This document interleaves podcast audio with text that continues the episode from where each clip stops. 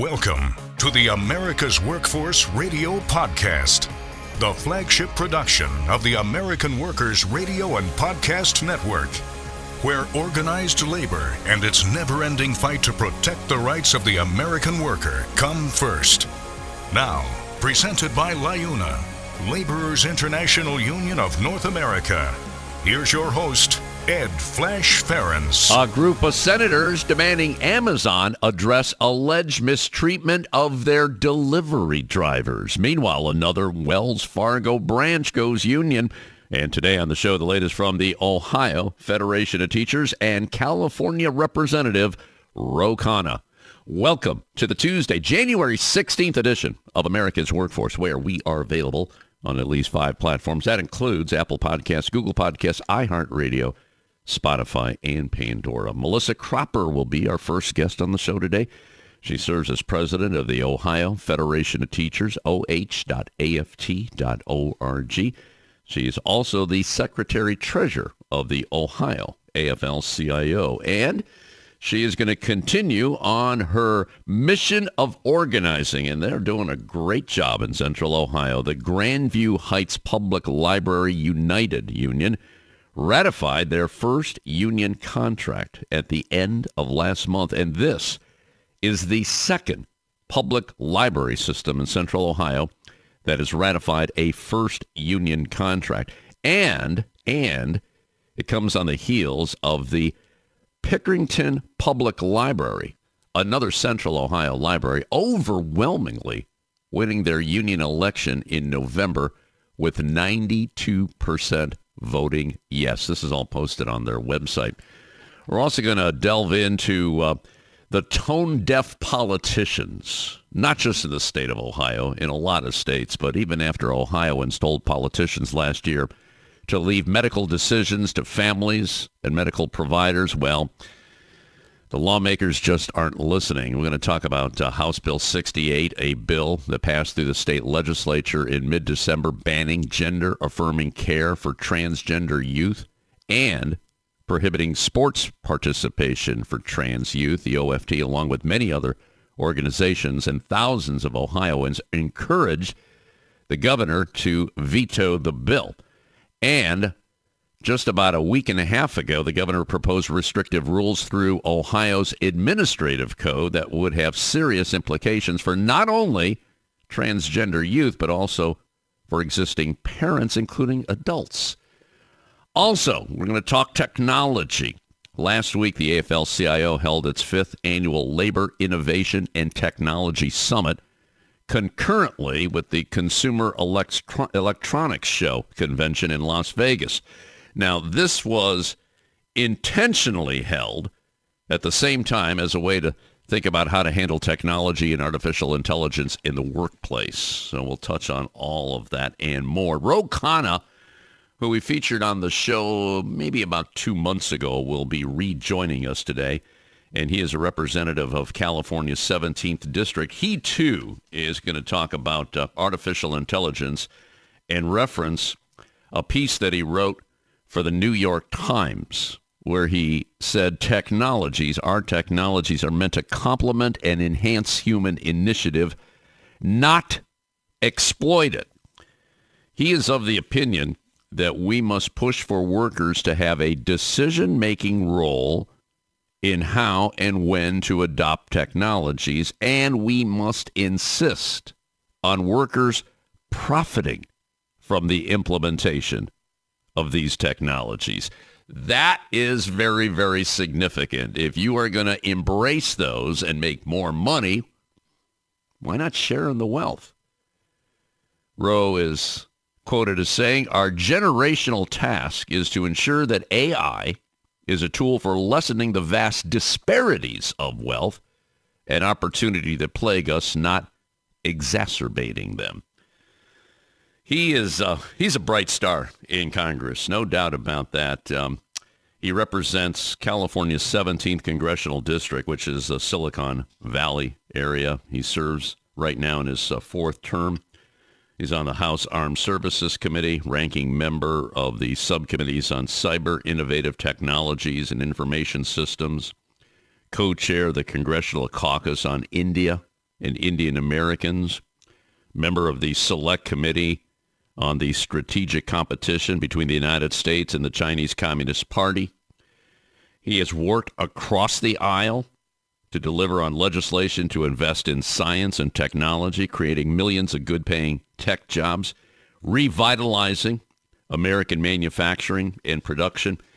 Last time we had him on the show, he talked about uh, his new economic patriotism, and that's his plan to strengthen American manufacturing. I'll tell you, in the first segment, by the way, we recorded this last week when they had the hearings on uh, on Hunter Biden, and he had to be called away from the interview to vote on that. It was crazy. You'll hear that later in the show.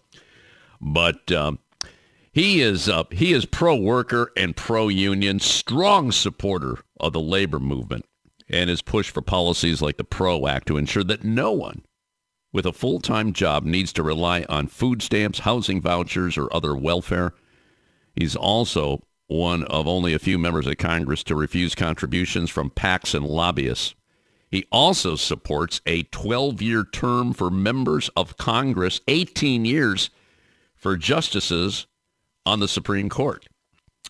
Yeah, I tell you, very far-reaching. And uh, another thing that he's going to talk about is this uh, buyout, this merger with U.S. Steel and Nippon Steel of uh, Japan.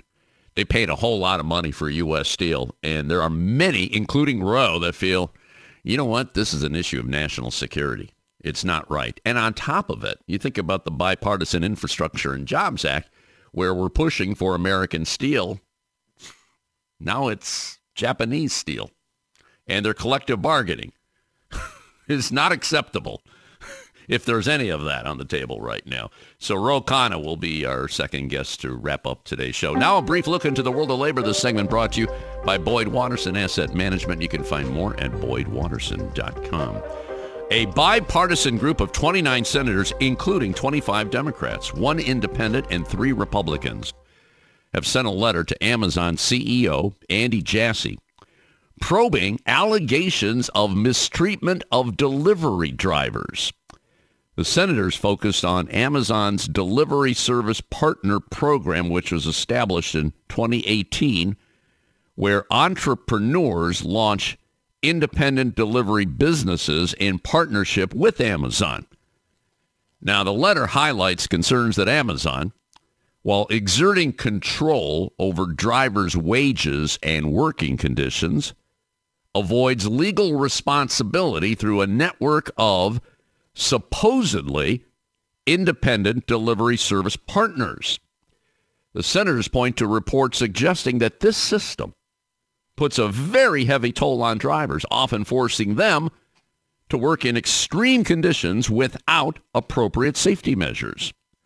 They also note possible violations of the Labor Relations Act, including issues related to union recognition, bargaining and allegations of retaliation against delivery workers involved with union activities. So once again, you're seeing another chip at the block here, the block being Amazon, a giant one at that.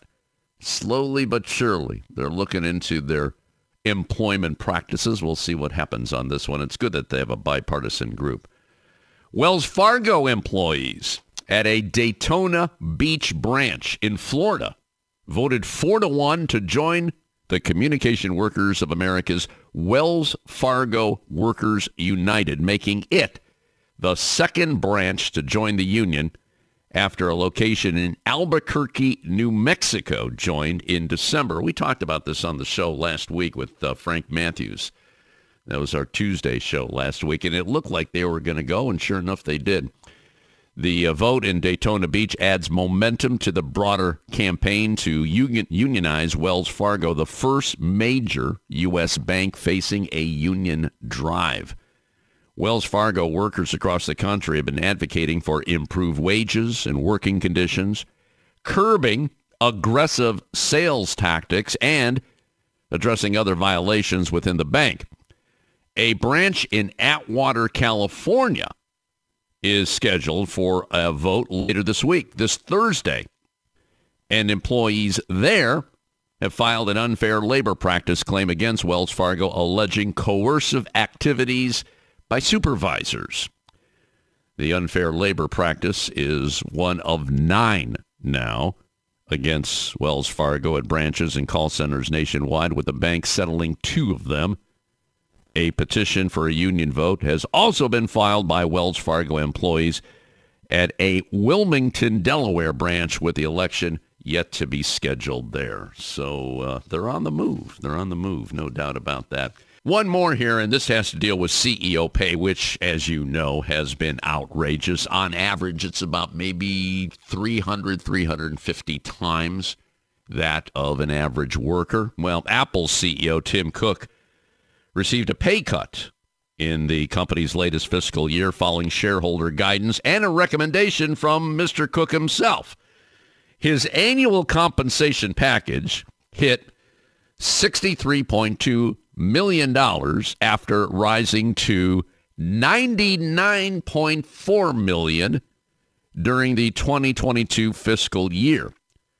For the fiscal year ending September 30th, Mr. Cook's target compensation dropped to 49 million, down more than 40% from the 2022 target compensation as a result his performance-based stock awards rose to 75%. So his compensation went down, but the stock went up.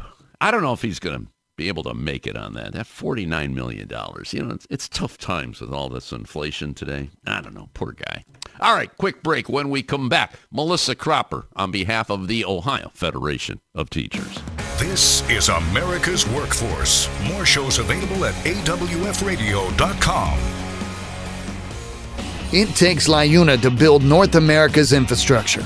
From roads and bridges to schools and skyscrapers, the men and women of LiUNA, the Laborers International Union of North America, build the projects we depend on. From constructing the Freedom Tower on the site of the former World Trade Center to untangling Washington, D.C.'s congested interstate, LiUNA members do the work that matters. Find out what it takes to be built by LiUNA at liuna.org. That's liuna.org. We're the nurses, firefighters, and claims representatives that help keep our government services running. We respond to natural disasters. We care for our nation's veterans, and we investigate discrimination in the workplace. We are federal and D.C. government workers, and we are proud to serve the American people. Working in more than 70 agencies across the government, we know we can fulfill our mission because our union has our back. Learn more at afge.org. Paid for by the American Federation of Government Employees, AFL-CIO. America's Workforce is brought to you in part by the Ironworkers. You can find more at ironworkers.org. America's Workforce Radio is sponsored in part by the International Union of Painters and Allied Trades, District Council 6, representing painters, glazers, drywall finishers, and sign and display industry workers. They remind you that belonging to a union is your right as an American. America's Workforce is brought to you in part by the United Auto Workers. Find more at uaw.org.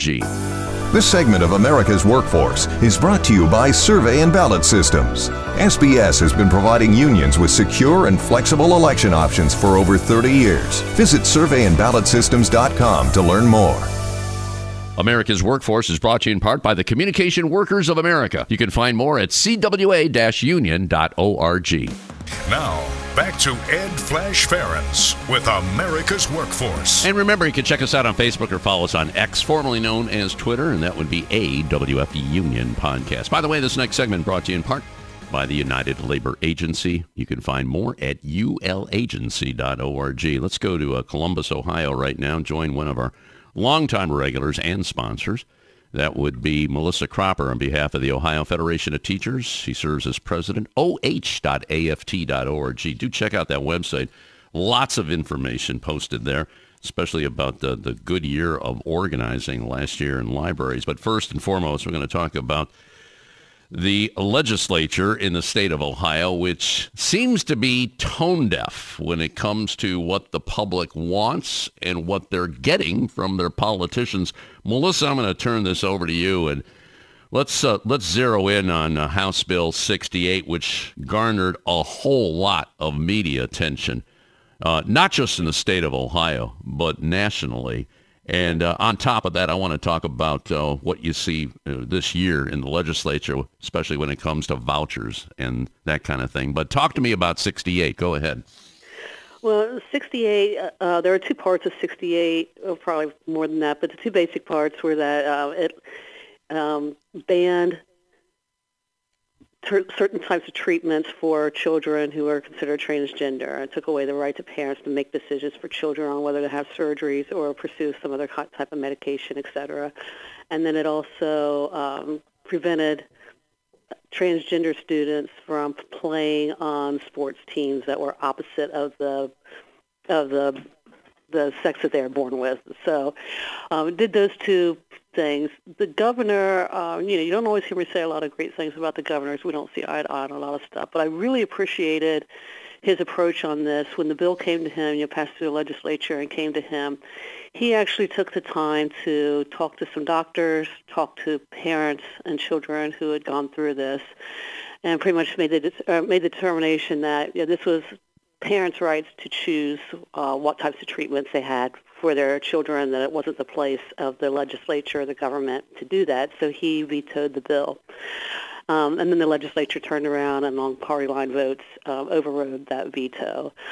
Um, and so made it uh, so that transgender parents cannot make the decision to have treatments for their children to transition.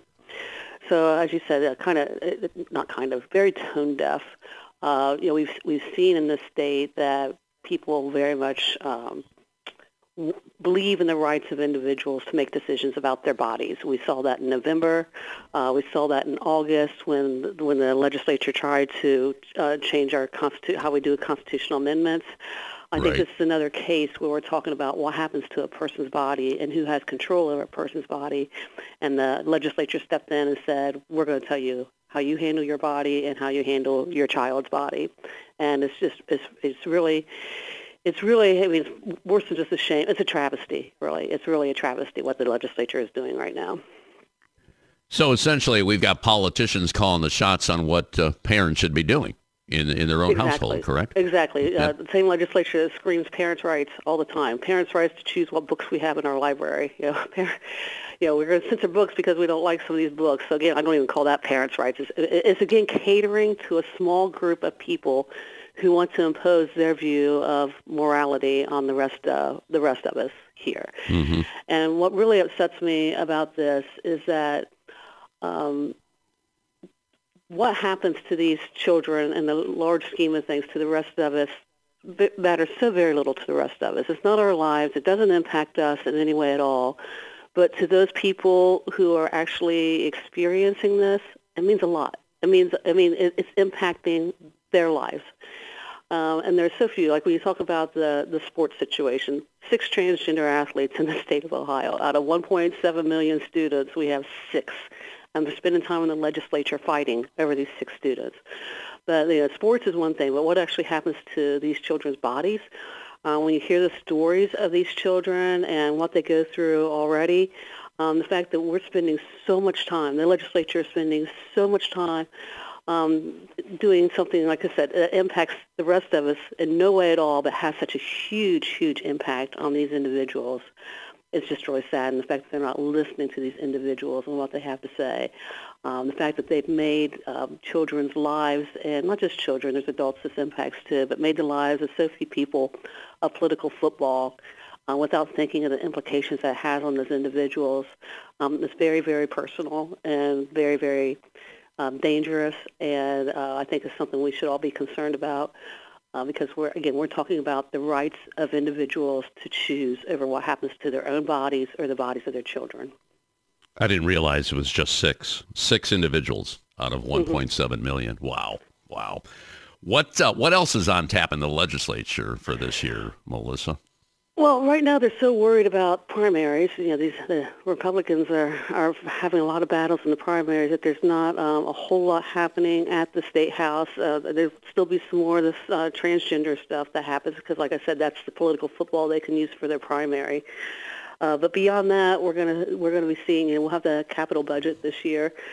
Uh, so we'll see you know, what they want to do with public funds. We're watching very closely Uh, we saw they expanded vouchers last year. Our concern now in the capital budget is, are they going to now allow public dollars to be used to build private schools or to make enhancements to private schools? So be a further extension of public dollars going for private use.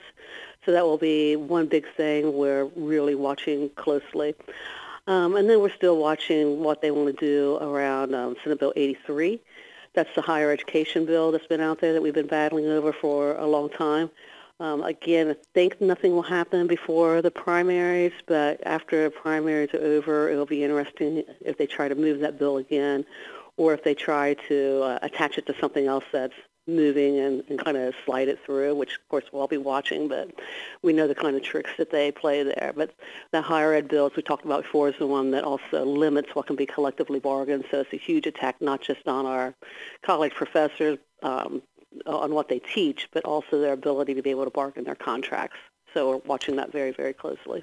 We should point out, too, that primary is just two months away. It's going to be on March 19th in the state of Ohio. Yeah. All right, Melissa, we'll keep our eye on that one. Right now, though, let's switch gears and talk about organizing and the best part is winning a first contract. And we're talking about Grandview Heights Public Library. Talk to me about this one. I'm, I'm sure you're pretty excited.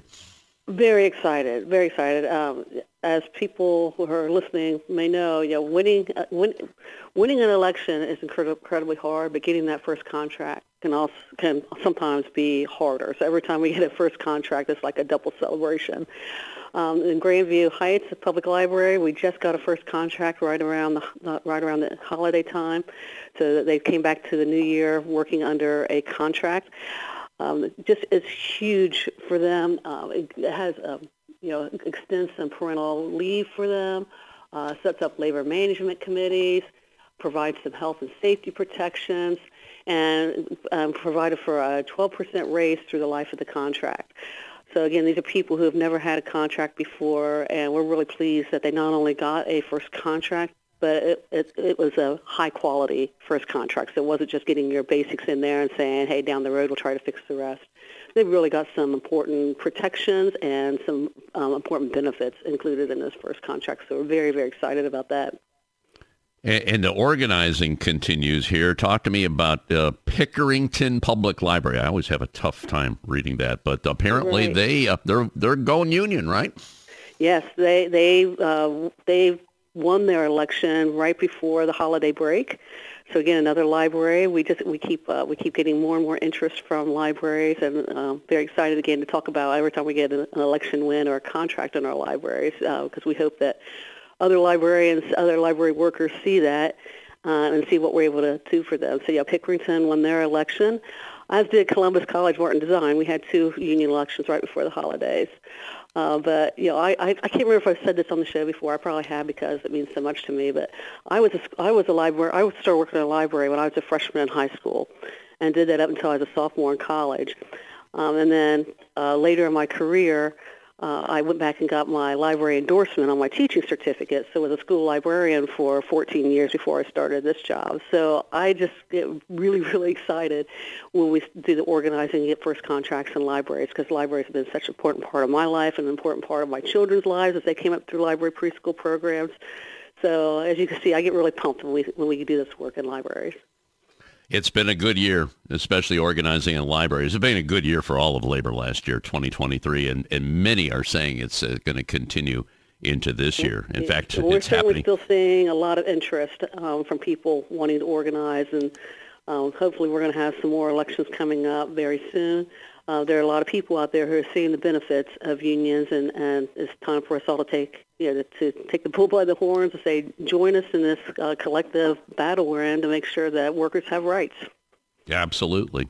One more issue here, artificial intelligence. And uh, just about a week ago, the AFL-CIO held their fifth annual Labor Innovation and Technology Summit, which was held at the same time the Consumer Electro- Electronics Show was going on in Las Vegas. And this is something that everybody, in fact, Ro Khanna, we're going to talk to him later in the show about this because he feels if you're going to use artificial intelligence and make more money, well, then the workers should share in the profits. So I'd like to get your take on this, especially in the teaching pro- profession. How do, uh, how's this shaping out? Well, I, I, very much like that perspective and very much agree with that perspective. Uh, we were fortunate to have uh, Labor, Secretary of Labor Julie Su join us also for part of part of, of our conference. And she made a couple of really good points that are in line with that. Uh, one is that as we think about AI and how it's impacting us, we should be thinking about, instead of, you know, we get accused of being scared of technology, uh, accused of trying to shut down technology. What we really are looking at is how do we how do we use the advances in technology to increase productivity so that we can get the same amount of work done in lesser hours for the same or more pay. That, incru- that improves people's work-life balance. I mean, imagine a world where instead of having to work 40, 50, 60 hours a week, we can get the same amount of work done in 25 or 30 hours a week, and we have that extra, those extra hours to spend with our family or to get some sleep so when we are with our families, we have quality time with our families. That's kind of how we're looking at technology and about artificial intelligence. Another thing is how do we how do we push the industry? How do we push those who are using AI to use it to solve some of the real problems that people are facing? So we see AI used in, used a lot now um, to to um, you know to create wonderful things like better video games or, or um, more efficient uh, appliances or things like that, but how do we actually use it to solve some of the problems we have around hunger, housing, et cetera, and force industry in that way? So again, uh, in education, uh, we're trying to be on the front end and to look at how do things like ChatGPT impact our students? Um, how do we use things like artificial intelligence to, as, again, as a tool to enhance our teaching instead of being replaced? Uh, we always want to make sure that the human element isn't taken out of work, especially work like teaching, nursing, uh, and things where just interaction with the public. We always want to keep the human at the center of the work and use artificial intelligence as a way to enhance the work and not replace workers. Um, this particular summit was incredibly interesting because it's co-hosted by SAG-AFTRA, so there was a lot of representation there from SAG-AFTRA and the uh, Writers Guild and IATSE because artificial intelligence is certainly having a huge impact in the entertainment industry. I think they're kind of on the forefront of seeing how it can replace workers. Mm-hmm. And hearing from them and learning from them helps us think about what could it possibly do for, for each of us other labor unions in, in our sectors and how do we how do we get on the front end of it learning from what they've learned lot to consider as we move forward in 2024. Melissa Cropper, president of the Ohio Federation of Teachers, oh.aft.org. Check them out on Facebook at OFT Union and uh, also on Twitter or actually X. okay, we're going to leave it on that note. Melissa, you take care. We'll talk to you next month, okay? Thank you. Bye-bye. All right, quick break. Ro Khanna representative out of California, coming up next. You're listening to America's Workforce with Ed Flash Ferenc. It takes LIUNA to power North America with affordable energy. The men and women of LIUNA, the Laborers International Union of North America, have the skills needed to build and maintain oil, natural gas, nuclear, solar, and wind projects that are shaping America's energy future. From new energy tech to retrofitted facilities, LIUNA members do it all. Find out what it takes to be powered by LIUNA at liuna.org. That's L I U N A. Org. Are you an experienced mechanical insulator looking to take your career to the next level? Insulators Local 50 in Central Ohio has steady work for a number of years. Insulators Local 50 offers a total wage and benefits package that can't be beat. It's not just the competitive wages. Local 50 also provides medical, vision, and dental insurance with no paycheck deductions for you and your family. Don't miss out on the chance to secure your future. Join us at Insulators Local 50. Earn great pay and the best benefits. Visit insulators50.com forward slash AWF50 to fill out the online form and a local 50 representative will call to begin the process. America's Workforce is brought to you in part by the United Steelworkers. You can find more at usw.org. America's Workforce appreciates our sponsor, the Columbus Central Ohio Building and Construction Trades Council who represents more than 18,000 workers from 19 affiliated local unions and district councils. America's Workforce is brought to you in part by the International Brotherhood of Teamsters, where you can find more at teamster.org. America's Workforce is sponsored in part by Boyd Watterson Asset Management, LLC. Find out more about our investment solutions tailored to meet the needs of Taft Hartley funds at boydwatterson.com. This portion of the show brought to you by the International Union of Bricklayers and Allied Craftworkers. For more information, please visit bacweb.org. Now, back to America's Workforce. Here's Ed Flash Ferenc. And don't forget, you can check us out on at least five platforms. That includes Apple Podcasts, Google Podcasts, iHeartRadio, Spotify, and Pandora. And when you get an opportunity, just sign up, receive our shows on a regular basis, and give us a rating. We always appreciate those five star ratings, so please keep them coming. Let's go to uh, line number two, and joining us from Washington right now is a gentleman, a representative of our Congress. We had him on a couple months back.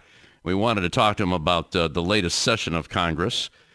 Ro Khanna is his name, and he's a representative in California's 17th district, which is pretty much the uh, Silicon Valley area. The last time we had him on the show, he was talking about the new economic patriotism plan that he put together. We'll touch on that and see if that's going anywhere. But right now, Ro, welcome back to the show. Happy New Year to you. And I'm just wondering, well, Congress just got back to work and there's a lot of work to do. I'm just wondering, is this one, is this session any different? You've been in Congress for seven years now. I'm sure you're scratching your head, probably wondering, I don't know if this is the direction I wanted to go in life. But t- talk to me about it. How you feeling, buddy? Well, this morning I spent four hours in the oversight hearing watching people debate whether Hunter Biden should testify in public or whether he should testify behind closed doors. And every member of Congress felt compelled to give a five-minute statement of their opinion. And I'm sitting there thinking, is this what the American people sent us for? I mean, don't they want us to figure out how to bring manufacturing back, to create good jobs, to lower their cost of living. And here we are, four hours talking about this circus. So uh, days like this, you, you, you realize the disconnect between the Beltway uh, and ordinary people. I'm glad you brought that up because there's a lot of hurt out there. You, you know, I mean, inflation hit us pretty hard things are coming back. We had problems with the supply chain, but uh, the economy, I mean, look at Wall Street. I know Main Street and Wall Street, two different things, but there's a lot of good policies that came out of this administration. We talked about that back in November. Unfortunately, that's not helping the president in the polling and all that. But uh, this distraction, what you're talking about here, especially with Hunter Biden, and, and I, I promised my listeners, too, I wouldn't talk about Hunter unless he joined a union. that's that's that's pretty much how I feel about this because there's too much of that on. Ro, when are we going to get back to talking about the things that Americans are really concerned about? Well, I uh, I don't uh, think people uh, are going to uh, be compelled by the Republican circus. Uh, look, if Hunter Biden was in charge of our economic policy, our national security, then focus on it. But he's got no role in government. I mean, it's a total sideshow. And, you know, what people care about is that it costs too much to pay rent. It costs too much to buy a house these days. You can't get a starter house. Uh, we don't have enough high-paying good jobs that we used to have in the uh, before the deindustrialization. Uh, we've got all our steel uh, still sitting in China, all the steel that's being made, 16 out of the nine out of the 16 top steel companies. And now, by the way, it's total absurdity that we're thinking of selling U.S. steel to Nippon Steel. I mean, Nippon, by definition, means Japan Steel. I mean, would Japan ever sell uh, their steel company to American Steel? It's like we never, never learned. Those are the things we should be talking about. How to build new industry in America, new factories in America, good jobs in America, how to reduce the cost of housing, reduce the cost of childcare, uh, instead, you got the circus. Ro, that's why you're on this show, because I talk about those very things every day on America's workforce. And I'm glad you brought up the steel thing, because the Steel Workers Union is one of our big sponsors. In fact, we had Dave McCall on after that Oh, he's- announcement. He's great. Isn't he a great guy? He's a super guy. And he's very concerned for a number of reasons. And uh, collective bargaining, they're not very, they're not very union friendly with uh, with They're not Nippon a- Steel. They're not. And let me just explain very simply. I mean, your callers probably already know this, but the, the cynicism behind the the the strategy that uh, that that's going on. You you've got Nippon Steel that is uh, basically going to move all those jobs. They're going to close the blast furnaces in Pennsylvania. They're going to move those jobs down south. So they're not going to have uh, union jobs. And they're probably going to buy the mini mills, which are uh, a certain type of steel, but not the heavy-duty steel that we need for our tanks and uh, for our armored planes. And then they're going to bring that heavy-duty steel in from Japan. And so we're basically allowing a backdoor for them to use, bring the, the highest quality steel in from Japan. They'll cle- compete with Cleveland Cliffs, which is unionized, and to get rid of union jobs. And I'm thinking, how are we even considering this? This is such a no-brainer that it should be shot down. We don't need some committee to tell us we don't need more steel jobs going to Japan. And, especially now with the Bipartisan Infrastructure and Jobs Act, we, we need steel and we want American-made steel. That's what we want right now, especially union-made steel. The the other part of this, obviously, we got the, the union issue and collective bargaining, but what about national security? Don't we don't isn't that important anymore, Ro? Well, absolutely. I mean, it, you know, the, the steel that we need for our uh, armored plates on tanks, on on ships, that that uh, that is stuff we should make here. We shouldn't be getting that from uh, other countries. And uh, what we've done as a country is we've said, okay, we'll do the mini mill steel, and that's you know some of the steel you can use for uh, for non-military uh, equipment, for for non-automobile equipment. I mean, the exteriors of automobile need the highest grade steel and we're fine importing the other steel. And I said, "Who- who does that? What country? What other country would, says, oh, we'll just get steel from somewhere else? And it's it's really our original sin, in, in my view, which we hollowed out these communities. You go to Johnstown, you go to Warren, you go downriver Michigan. Uh, and I don't blame them for being angry at the country and wanting to just uh, uh, have massive change in Washington. I mean, they got shafted, and I, I and when you talk to folks there, they they understand what happened. I mean, basically, corporations wanted to make a lot of money, and we wanted the cheapest labor, and we sold out uh, a lot of the industry in this nation. So talk to me about what can be done about this. I, I I know the shareholders still have to approve it, and I know the steelworkers want hearings, and they're I know they're going across the aisle too, Democrats, Republicans. I, I know there's a lot of concern about this. What's the game plan? Do you are you what are you hearing right now about this, Ro? Well, I, I talked to the chief of staff, Jeff Zients, and as have uh, it's bipartisan. I mean, uh, you've had Chris Deluzio, you've had uh, John Fetterman. I mean, frankly, you've even had, you've had J.D. Vance, and uh, people uh, on both sides of the aisle saying, let's not uh, approve this. And there's a committee. It's called a CFIUS Committee. Uh, it's led by uh, the Secretary of Treasury, Secretary of Commerce, uh, and they're uh, looking at uh, at, at this to, uh, uh, to to to see whether it would get approved or whether it hurts our national security uh, or whether it hurts uh, you know American labor. I- believe that the president should just come out and say this this deal isn't shouldn't go through. I don't I don't think they need to have a whole committee process. I mean, I uh, my view is that uh, you know he's done so much to bring manufacturing back. He's he gets it. He stood on a picket line. Uh, this would be a horrible thing. So, so could he do that? Could could Biden say this is not going to happen and it won't happen then? I mean, he, he technically could. It's not his style, but he could certainly let it be known to his uh, to his staff and cabinet secretaries that he's very concerned about the deal, and then he could have the committee come out and uh, and make the finding. But it's the president has the authority to uh, to say this is an international security. And you know, I think for anyone on the fence on this, just think: Do you think there's any chance that Japan would allow uh, Cleveland Cliffs or U.S. Steel to buy up Nippon Steel. There's no chance. Right. No, no way. So why are we doing it? And yeah, I mean, and after all, after all this country has been through, after after we had Donald Trump and we have Trump coming back, like you would you would think we would have learned our lesson and not not continue to insist on uh, selling out American industry. I mean, you think people would have woken up by now. Yeah, you would think. And you know, the last time you and I talked, we talked about economic patriotism, the plan to strengthen American manufacturing. Well, this goes right against that. I mean, come on. it does. I mean, I, I've got a pl- plan. I'm with David McCall and uh, Lorenzo at Cleveland Cliffs. We're putting out a bill to build new steel plants in in uh, Lordstown, in in Johnstown. Clean steel that could use hydrogen. They could use direct reduction impact one third of the carbon footprint is China.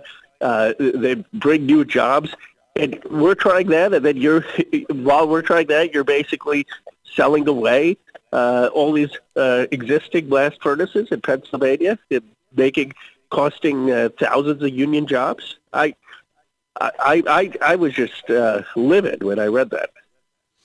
Ro, I want to switch gears here a little bit. Uh, we had Sherrod Brown, Senator Sherrod Brown, on the show last week, and we talked he's to right. him about uh, about yeah, he's a super guy, and we talked about the the non-union plants, the auto plants in the South, and he and 32 other senators sent a letter to the CEOs of those plants saying, "Hey, come on, these workers, they want to join a union. Can you at least stay neutral?" Uh, I, I know you're you're a big labor guy and all that. How do you feel about that moving forward? I think that tactic is, uh, well, I, I got to admit, it sounds pretty creative, don't you? Absolutely, and especially when these auto companies have uh, benefited from your and my tax dollars, right? I mean, it's they're getting huge funding for these battery plants. They're getting huge funding for electric vehicles. And so we can insist that they should be neutral when it comes to uh, labor. And frankly, we should be insisting that these be good union jobs. If we're if the taxpayer is going to be footing the bill, then we need to know that those jobs that are going to be created are uh, jobs that are going to be able to sustain a family, where someone's going to be able to buy a house, where they're going to be able to have a middle class life. And you know this that when UAW, Shawn Fain, who's a you know, American hero. When he did what he did and led uh, UAW to get the deal they did with the big three, it's not just the UAW wages that went up. Honda, Honda's wages went up. Toyota's wages went up. Non-union labor benefits when you have union jobs. And so the biggest thing we can do in this country to tackle some of the wealth inequality is to strengthen labor. Ro Khanna joining us on our live line. He's a congressional representative of California's 17th district. I'm going to put you on hold real quick. When we come back, I want to talk about artificial intelligence, something we should all be very concerned with. We'll be back right after this on America's Workforce. This is America's Workforce. It takes LIUNA to keep America running. Over 70,000 public employees are part of LIUNA, the Laborers International Union of North America, delivering critical services such as healthcare and emergency response, as well as maintaining roads and sanitation systems. Even the National Postal Mail Handlers Union, representing over 47,000 U.S. postal workers, is affiliated with LIUNA. Find out what it takes for LIUNA to keep America running at liuna.org. That's L I U N A.org. The Heat and Frost Insulators and Allied Workers are proud to be a title sponsor for America's Workforce Radio. The Insulators Union is leading the way in the mechanical insulation industry, fire stopping, and infectious disease control. Regarded as North America's energy conservation specialists, these professionals are known for their professional work and dedication. You can learn more about the Insulators Union at insulators.org. America's Workforce is brought to you in part by the International Federation of Professional and Technical Engineers. You can find more at ifpte.org. There is unity and strength for workers. We are the USW. We are the USW, the, United, Steelworkers, the largest industrial union in North America. We represent 850,000 members in, in the, the, U.S., Canada, and, and the, the Caribbean. Caribbean. We work in metals, rubber, chemicals, paper, oil refining, atomic energy, and the service sector. We are steelworkers, standing strong and fighting for what's right. America's Workforce is presented by the Laborers International Union of North America. Feel the power right now at liuna.org.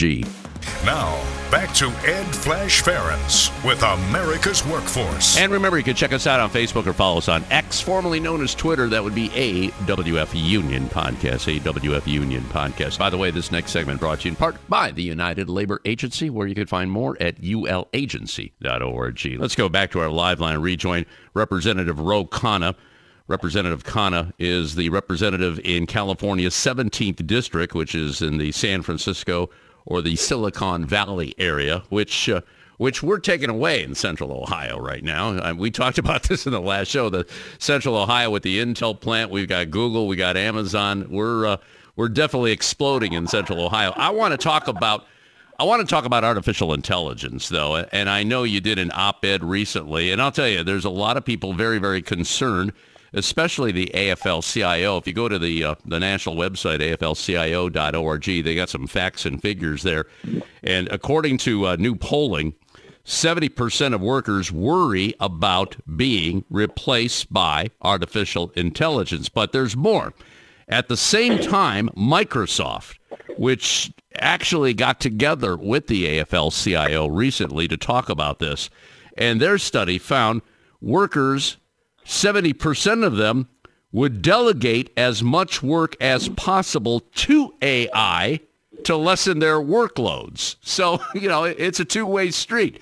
We don't want it to replace jobs. We want it to help workers. Now, Ro, I'd love to. I mean, you've got a brilliant background. I mean, my gosh, you went to Yale, you taught at Stanford, economics. How do you see this playing out right now? Well, I think it's a uh, big challenge to make sure that AI is used to help workers, uh, not eliminate jobs. And the piece I wrote in the New York Times tries to make the argument how we should do it. And my my point is that there are two ways that you can use AI. One is if well the Harvard MBAs get together and they say, okay, figure out how do we lower payroll and how do we eliminate jobs.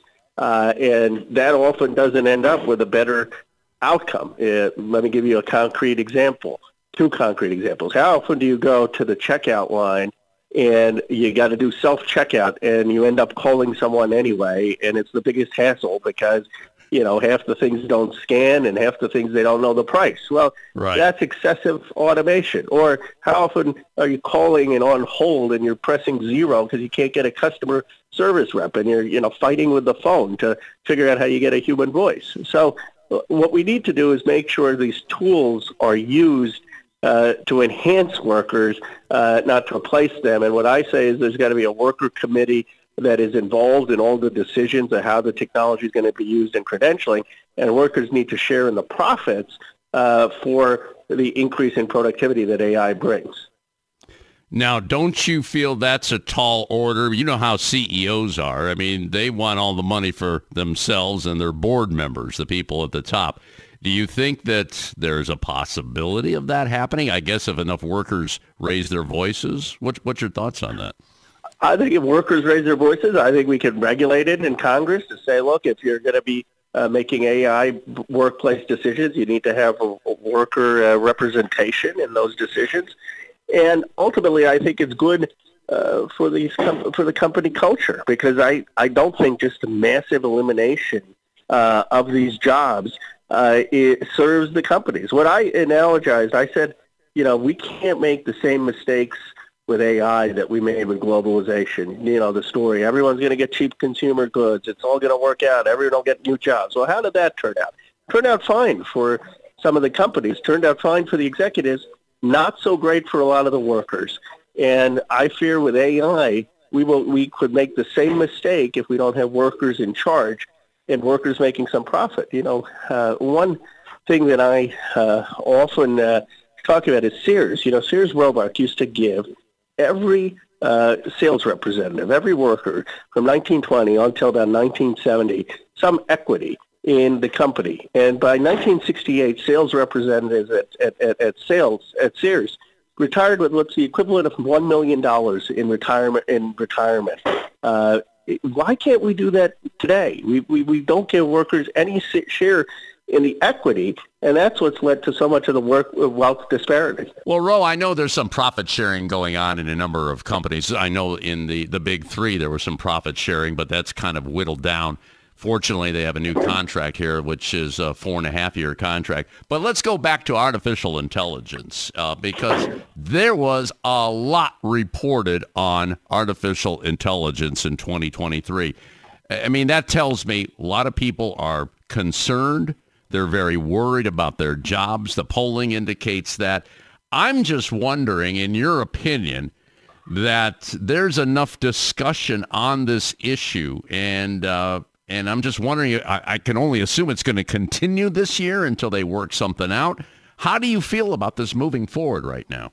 Well, I think we need to have uh, regulation by federal the federal government. We need an AI regulatory agency like we have the FDA for medicine that makes sure that the technology isn't used to spread misinformation, that it's not doing things that uh, could create deep fakes. But the biggest thing I think is on the employment side uh, workers need to have a seat at the table about AI. And you look at two of the the the issues of strikes. I mean, one I, where I was with the Teamsters in my state, and they said you, don't want to have these driverless trucks powered by AI uh, to to uh, not have a human on board.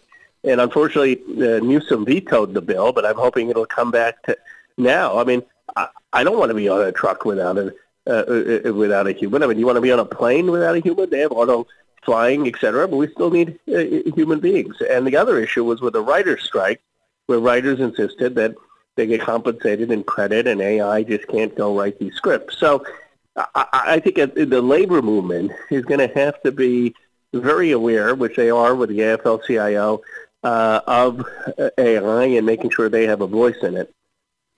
Yeah, I want to call attention to the uh, the partnership that the AFL-CIO and Microsoft announced. This was in December, and it's a new tech labor partnership on AI and the future of the workforce. We we talked with uh, Fred Redmond, who is the Secretary Treasurer of the uh, AFL-CIO on this issue. So it, it's good to know that a lot of unions are really getting into this. And I know my union, which is now SAG-AFTRA, Screen Actors Guild, American yeah. Federation of TV Radio Artists, they were very, very concerned about artificial intelligence when you had somebody that an aspiring actor or actress go into a van, they do all the whatever takes on what they're going to do for a movie or a TV show, and then they capture them on a computer, and then you leave there, and that's it. They own you. They own you. Scary stuff there, but it's got to be worked out. All right, we're going to leave it on that note. I know you're pretty busy over there. Anything else you want to uh, want to mention here going forward, Ro?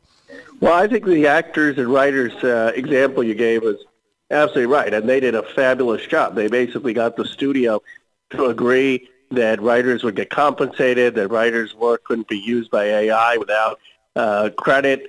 Uh, and I think that's a model for labor power, for organizing, to make sure uh, that AI doesn't just become a tool for corporate executives. I mean, technology is a tool. It can be used to improve productivity, improve worker earning, improve workers' lives, or it can be used to uh, enhance the power of executives against uh, workers and to cut payroll and, and downsize. And I think that the key is going to be that we need legislators saying AI needs to be used in ways that are enhancing workers, and we need labor to be organizing and having power. And the, the writers' strike was a great example of it. The Teamsters have been a great example of it. We're putting a roundtable together February 15th on AI, the leading academics around the world, and several folks from the AFL-CIO. So uh, I'm trying my part to get workers front and center in the conversation. Well, let's stay on this issue. I love I love your background. I love what you're doing, and uh, I don't know how you do it sometimes in the halls of Congress, but you, you're hanging in there. So let's keep in touch on this issue, and especially the new economic patriotism, and hopefully we could tear apart that U.S. Steel merger with Nippon Steel out of Japan. Your okay, voice matters. I appreciate it. Thank you for what you're doing, and uh, thank you for giving uh, these issues uh, a platform.